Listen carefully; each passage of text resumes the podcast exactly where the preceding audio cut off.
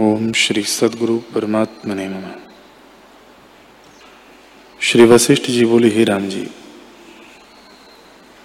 जैसे नाली के अंतर आकाश होता है, सो उसके नष्ट होने से आकाश नहीं नष्ट होता, और जैसे घट के नष्ट होने से घटाकाश नहीं नष्ट होता, वैसे ही देह के नष्ट होने से आत्मा का नाश नहीं होता।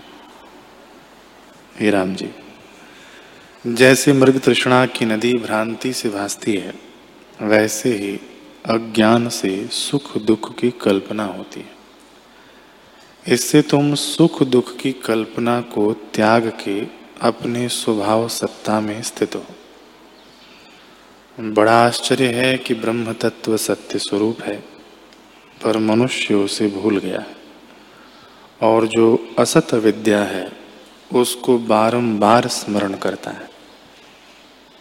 ऐसी अविद्या को तुम मत प्राप्त हो।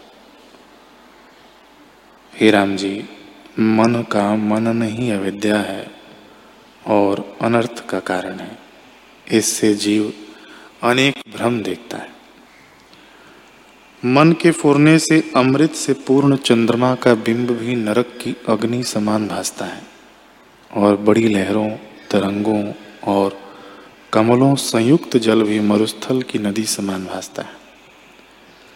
जैसे स्वप्न में मन के फूरने से नाना प्रकार के सुख और दुख का अनुभव होता है, वैसे ही यह सब जगत भ्रम चित्त को वासना से भासता है।